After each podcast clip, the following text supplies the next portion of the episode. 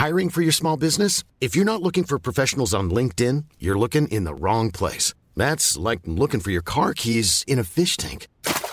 LinkedIn helps you hire professionals you can't find anywhere else, even those who aren't actively searching for a new job but might be open to the perfect role. In a given month, over 70% of LinkedIn users don't even visit other leading job sites. So start looking in the right place. With LinkedIn, you can hire professionals like a professional. Post your free job on linkedin.com slash people today. Cette initiative passe.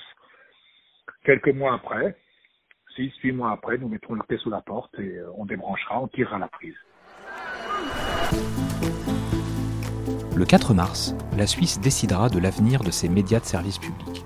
En effet, à la suite d'une initiative citoyenne, elle votera pour savoir si oui ou non il faut continuer de payer la redevance. Les débats sont ouverts, ils font rage et l'issue est incertaine. Qui se cache derrière cette votation? À quoi ressemblera le paysage médiatique suisse? Si le service public audiovisuel disparaît Et cette question peut-elle arriver en France alors qu'Emmanuel Macron semble décidé à imposer une grande réforme de l'audiovisuel public? On a posé ces questions à Patrick Evenot, historien des médias, professeur à la Sorbonne, et à Massimo Lorenzi, journaliste à la RTS, la radio-télévision suisse, qui alerte sur les dangers d'un tel vote. Pour cette grande figure de la télévision suisse, il faut d'abord se demander qui est à l'origine de cette initiative pour en comprendre les enjeux. À la base, ce sont des jeunes militants d'une certaine droite, pas forcément l'extrême droite, hein, une droite dure, euh, qui ont lancé cette, initiative. Euh, je crois qu'il y a aussi d'autres intérêts derrière, qui se cachent derrière ceci, des groupes privés qui cherchent à reprendre euh, la pub qui est la nôtre. Mais disons, à la base, ce sont des gens qui veulent démanteler l'idée même de service public et se faisant une certaine idée de la Suisse, parce que nous sommes un pays qui a quatre langues, si on compte le romanche, qui a trois cultures très différentes, italienne, française euh, euh, et germanophone, et dans lequel le service public joue un rôle de ciment, de liant, bien plus fort encore que dans d'autres pays. Donc ces gens-là, sous couvert de libérer le public d'un certain montant, qui est celui de la redevance, qui c'est vrai est assez élevé chez nous, eh bien, euh, sont prêts à sacrifier aussi une certaine idée du pays. Pour Patrick Evenot, ce n'est pas complètement inutile de rappeler le contexte à la fois économique et politique dans lequel ce vote survient et qui peut expliquer bien des choses. Parce que ce qui se cache derrière tout ça, c'est notamment la volonté de contrôler le service public. C'est remis en cause pourquoi? Pour une raison de fond euh, qui est la, multiplication des fréquences, la multiplication des radios, des télévisions, l'arrivée de, de, systèmes over the top, comme on dit, c'est-à-dire les types Netflix, etc. Euh, donc un certain nombre de gens euh, se disent pourquoi payer pour euh, des télévisions ou des radios qu'on n'écoute pas ou qu'on ne regarde pas? Ça, c'est un premier point. Et le deuxième point, c'est la montée de l'extrême droite en Europe qui conteste le service public soit qu'ils veulent le contrôler, c'est ce qui se passe en Pologne, en Hongrie, et donc euh, ils ne veulent pas le supprimer parce qu'ils essaient de le contrôler, c'est ce qui se passe en Russie, euh, bon aussi, mais c'est encore moins démocratique, soit s'ils ne peuvent pas le contrôler dans les pays qui restent de tradition démocratique libérale comme en France, en Allemagne, ou etc., ou en Suisse, essayer de le supprimer en disant ça sert à rien de payer une redevance, le service privé peut très bien faire ce que fait le service public, et euh, donc on va euh, supprimer la redevance. Sous-entendu, on va supprimer le service public de télévision et de radio. La disparition d'un service public de l'audiovisuel pose évidemment des questions sur le traitement de l'information. On l'a vu en France, quand les services d'enquête et d'investigation de France Télévisions ont failli être touchés par des économies d'échelle. L'info reste le nerf de la guerre et le bien commun à préserver, comme le confirme Massimo Lorenzi. Nous sommes un tout petit pays. Il n'y a pas la possibilité chez nous, comme en France, d'avoir 6, 7, 8, 10 chaînes de radio et de télé qui se tirent la bourre et qui peuvent euh, régater, se concurrencer, aborder des problèmes. Chez nous, c'est pas possible. Donc, la chaîne télé qui informe le public sur les grands enjeux sociopolitiques, sur les grands enjeux de politique interne, de politique internationale, sur les grands rendez-vous sportifs, sur la culture, c'est la chaîne publique, avec sa version alémanique, romande et, francophone. Et, donc, au fond, sans nous, tout ceci disparaît, il ne restera presque plus rien. Euh, c'est ça qui est c'est ça qui est grave et dangereux. En fait, tout cela dessine en creux un nouveau rapport du public à l'objet télé. Et peut-être qu'on a un peu oublié en cours de route de se poser une question. À quoi sert l'audiovisuel public dans le monde d'aujourd'hui Au fond, il y a une sorte de, sorte de fracture générationnelle. Euh, euh, ceux qui ont lancé cette initiative, encore une fois, euh, il y a peut-être d'autres personnes derrière, disent qu'au fond, ils sont un peu la génération Netflix. On ne paye que ce qu'on regarde, on ne veut pas payer pour des contenus qu'on consomme pas. Voilà, ça c'est l'argument clé. La programmation d'une chaîne de service public généraliste, eh bien, euh, elle, est, elle, est, vaste, elle est large, mais moi, ça m'intéresse pas de regarder des, ceci ou cela, ou du sport, je ne paye pas pour ça, je ne paye que pour ça. Donc, je ne veux consommer que ce que je paye. Et la redevance obligatoire, telle que vous la concevez, euh, telle que nous la concevons actuellement, eh bien, cette redevance obligatoire, euh, elle ne les convainc pas, elle ne les convainc pas idéologiquement, elle ne les convainc pas programmatiquement.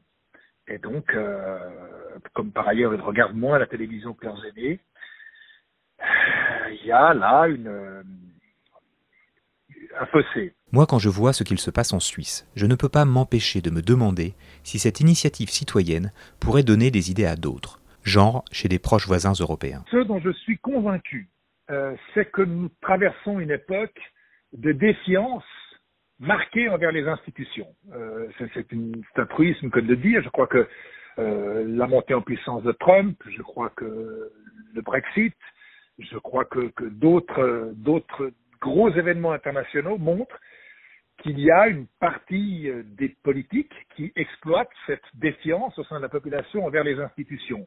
Le service public, avec ses qualités et ses défauts, avec euh, sa crédibilité et ses lourdeurs, avec son coût, incarne euh, une des institutions les plus importantes dans beaucoup de pays. Euh, et je pense qu'à ce titre, ce type d'attaque pourrait voir le jour dans les pays qui nous entourent. Et je crois savoir d'ailleurs que cette initiative qui sera votée en Suisse le 4 mars est très suivie à l'étranger. J'ai demandé à Patrick Evenot si cette question pouvait effectivement se poser en France, quand on sait qu'elle fait déjà l'objet d'enjeux incessants et contradictoires, et dans un contexte politique où tout pourrait être bouleversé. Alors je crois qu'on ne se pose pas pour l'instant la question de la redevance, mais en France on est toujours à mi-chemin, c'est-à-dire que euh, on veut défendre le service public, mais en même temps, on a une redevance qui est très faible par rapport aux autres pays européens, par rapport à la Grande-Bretagne, à la Suisse, à l'Allemagne, etc. Donc on a un service public faible.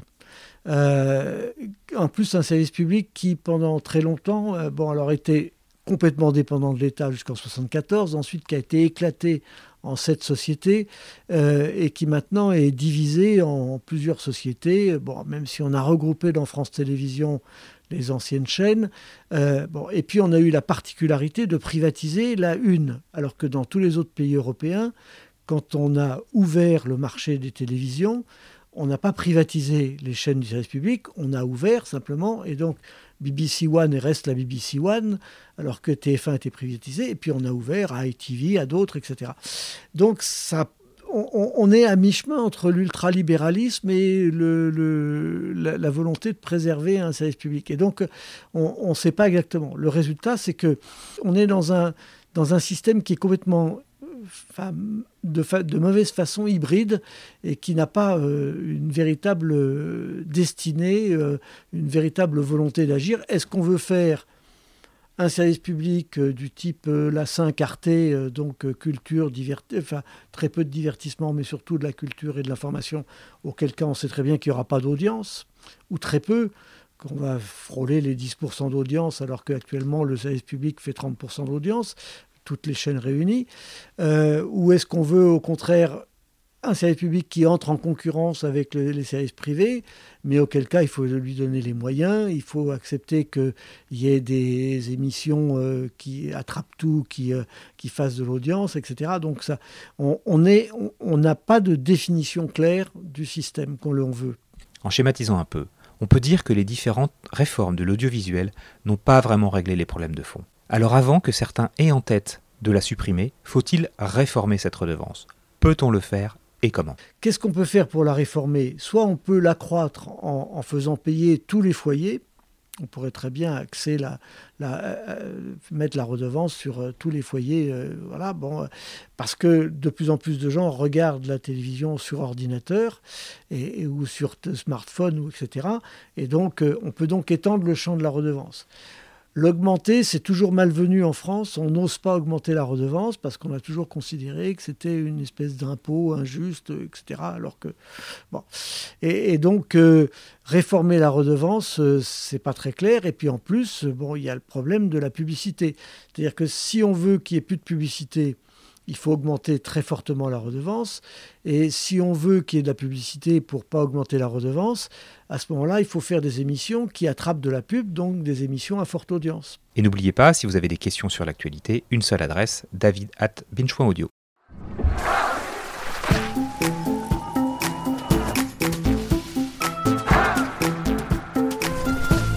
Binge Audio.